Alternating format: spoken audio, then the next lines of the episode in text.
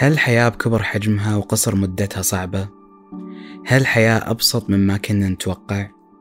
هل التشابه الرهيب اللي نعيشه في كيف تحركنا مشاعرنا وغرائزنا هو جوهر الحياة؟ كل هالأسئلة وغيرها أكثر بنسولف عنها بصوت يختلف عن الصوت اللي داخل عقولنا، ويمكن للمرة الأولى. كل هذا في سلسلة جديدة من مشوارنا في مسودة. أما الحين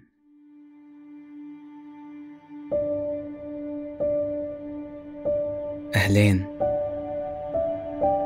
أنا عبد الرحمن وهذا بودكاست مسودة.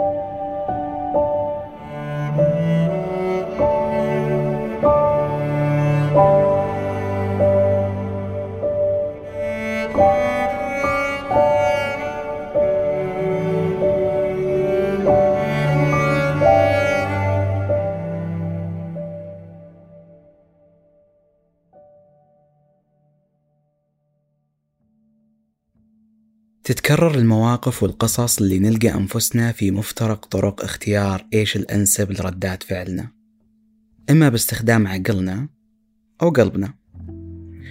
عقلنا يستخدم طريق صارم وناقد ما تهمه غير الحقائق المطلقة. في المقابل قلبنا ياخذ منحنى عاطفي يضع الإنسان وتجربته في الحياة في أعلى قائمة المعايير. طبعا حنا ما نستخدم عضلات القلب حرفيا، لكن مشاعرنا هي اللي إذا استخدمناها تعطينا شعور السكينة وانشراح الصدر، مطمئنة لنا أننا اتخذنا قرارا صائبا.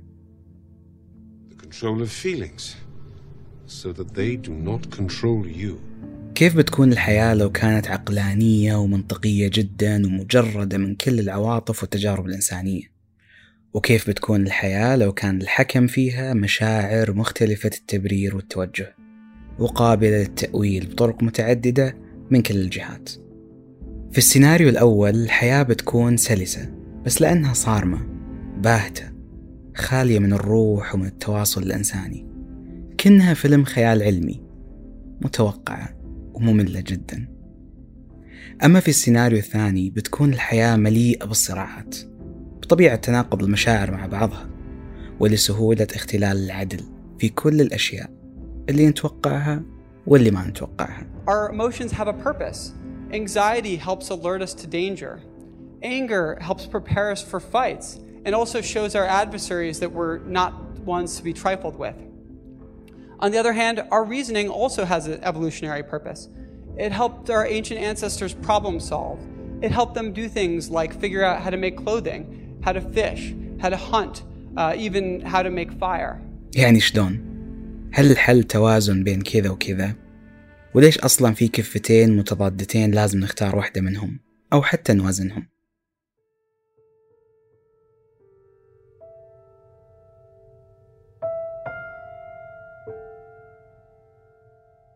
And so because of this we can have emotional misfires.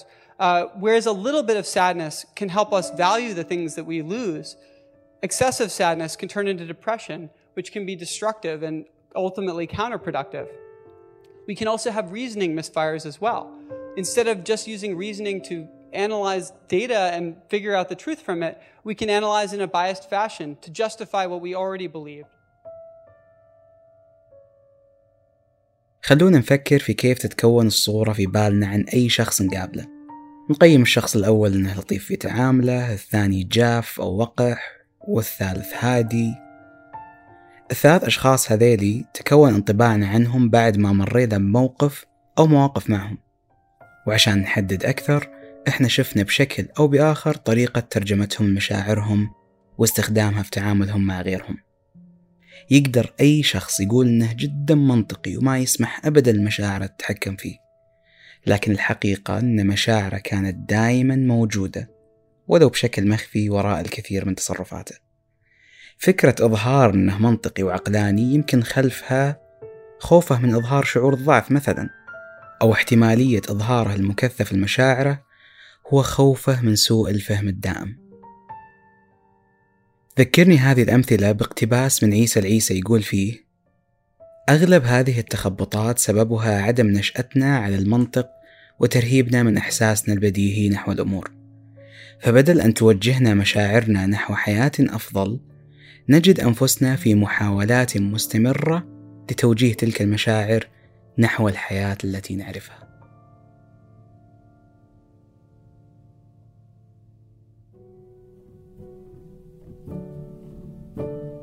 تعتبر المشاعر تجربة واعية يطلقها العقل بعد تحديد موقف معين، شرارة أو لحظة تنتهي فيها أحد عواصفنا.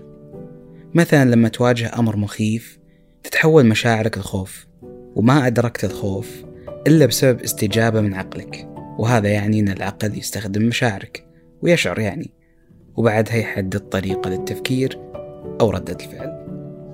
المشكلة أن أنا لسه مصدقة البوينت اوف فيو بتاعي، شايفة أن الصح والغلط هم اللي أنا شايفاهم كده، مش مهم أن أنا شايفة إيه. I don't care about people. ممكن أسألك سؤال؟ مم. تخيلي قدامك كوباية مية ساقعة متلجة وجنبيها كوباية شاي سخنة مولعة، وشربتي بق من ده وبعديها على طول بق من التانية، إيه اللي ممكن يحصل لك؟ سناني هتوجعني. هو ده اللي عندك، عامل زي وجع السنان بالظبط. ومشاعرنا تقدر تلغي قرار أو إيمان بفكرة أو توقف حبك لشيء تعودت تحبه قبل. القناعات تتغير زي ما يتغير طولنا ووزننا وأشكالنا، لكن محاولة تغيير طريقة تفكير كاملة وبشكل مباشر تعتبر مجرد مضيعة للوقت. كل شخص له طرق وأنماط تفكير معينة يعيش فيها حياته الخاصة، مختلفاً عن الجميع أو يظن أنه مختلف عن الجميع. البشر مهما كانت تفاصيل تجاربهم صنعت منهم شكلا مميزا، إلا أن مشاعرنا تحدث نفس التفاعل الكيميائي، نفس الأساسات في ترجمة هذه المشاعر. تشابه يخوف أحيانا، زي لما يطلع في عقلك صوت داخلي يحذرك من ارتكاب خطأ جديد أو الضياع في نفس المتاهة اللي ضعت فيها في موقف سابق. كل التجارب السابقة بحياتك ما هي إلا دروس عقلك حس إنه ضروري ما تمر مرور الكرام، ودور عقلك يوجهك للخطوة اللي بعدها. لكن ما قبل خطوة اتخاذ قرار التوجه، مشاعرك تتذكر إنك خفت أو زعلت أو فرحت أو حتى ترددت. يقول كارل يونغ: الناس سيفعلون أي شيء مهما كان سخيفا من أجل تجنب مواجهة ذواتهم. وبتقولي حاجات أنا عارفها أصلاً، أنا عارف أنا مين، أنا ليه محتاج لك تقولي وليه محتاج أمثل؟ آه مش محتاج يا ريمي، مش محتاج أبداً.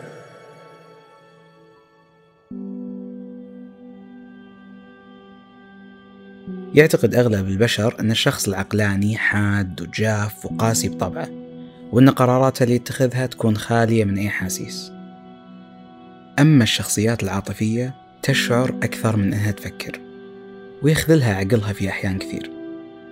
العقلانية والعاطفية نسبة متفاوتة، تقدر تكون عقلاني في نفس الوقت اللي تشاور فيه قلبك عند موقف صعب، وتقدر تكون عاطفي بنفس الوقت اللي تشاور فيه عقلك في موقف يتطلب منك حكمة أكثر. تتكون العواطف من ست أنواع رئيسية: الغضب، الاشمئزاز، الخوف، السعادة، الحزن، الدهشة. وعادة تنقسم إلى جزئين، سلبي وإيجابي. وجود المشاعر السلبية هي جزء من كوننا بشر، وتسميتها بالسلبية صراحة ظلم لها، ويمكن يكون مجازي لا أكثر. وكل عائق نشوفه في نوع من المشاعر يمكن يكون قاعدة الأساس لبناء شيء ثاني فينا. الشخص المطمئن لقى طمأنينته بعد ما قطع شوط كبير من التردد والخوف. وزي ما قلنا في حلقة قبل أن الشخص القوي قد ينسب قوته لآلاف التجارب من الضعف، والمعطاء يمكن ما صار بهذا الكم من الإيثار إلا لأنه أعطى قليل ما يملك بسخاء. يعني بالنهاية إحنا تنحتنا تجاربنا زي ما إحنا نرسمها.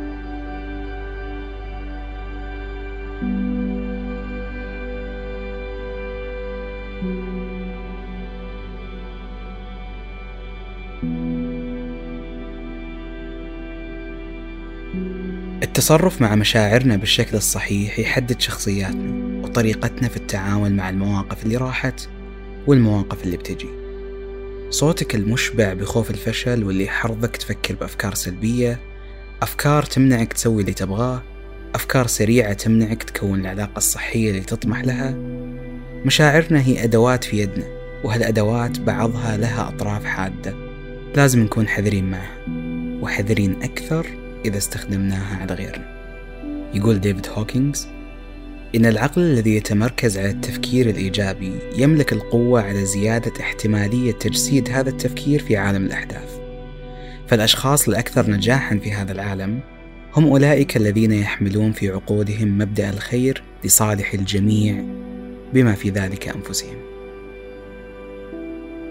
يجيني إحساس أحياناً إن الحياة هذه ما جيناها عشان نكون في وضع الطيار الآلي، جيناها عشان نجرب قيادة طرقها الوعرة، وعشان نستمتع بالمحطات الحلوة اللي نمر عليها، وإن أصدقاء رحلتنا واللي ذاتنا بمراحلها منهم مهما كان طول مدة ركوبهم معنا يستحقون أن تكون مشاعرنا الطيبة واجهة أمامهم تحميهم وجنبهم تساندهم، وإن حتى لو تطلبت منا الرحلة نوقف عشان نصلح مركبتنا فبنكون جاهزين للتعامل مع نفسنا البشرية، لأنها مهما حاولنا نفهمها بتفاجئنا بالكثير.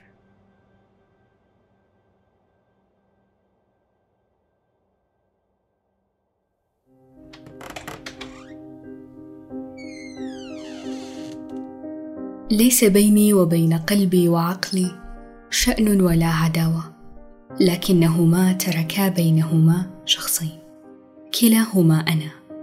أحدهما أغرته العواطف والمشاعر فلج في غلوائها، والآخر عذبته المعتقدات وأنهكته القيم وأضنته المبادئ. كلاهما يرفضان الانخراط في جسد واحد، وبالطبع كانت روحي فريستهما. أمحكوم علي أن أعيش أبداً متذبذباً بين عاطفة هوجاء وعقل رصين؟ أمحكوم على روحي أن تقاسي هذا الصراع الدائم بينهما؟ أمحكوم علي كلما حاولت الاختيار ألا أختار إلا عدم الاختيار؟ إننا نعيش في انسجام كبير بينهما مهما حاولنا إنكار ذلك، مهما ادعينا الانحياز إلى طرف وترجيح كفة. ثم إن العيش بعقل ينكر شعوره وعاطفة تنفر من فكرها سيجعلنا تائهين في دوامة الجهل. وإنني أعني بكلمة الجهل جهلنا بما نشعر به وبما نعتقده، جهلنا بدوافع وحقيقة هذه المشاعر. ويبدو أننا سنعيش إلى الأبد تحت سطوة هذه التخبطات ما دام الجهل يحكمنا.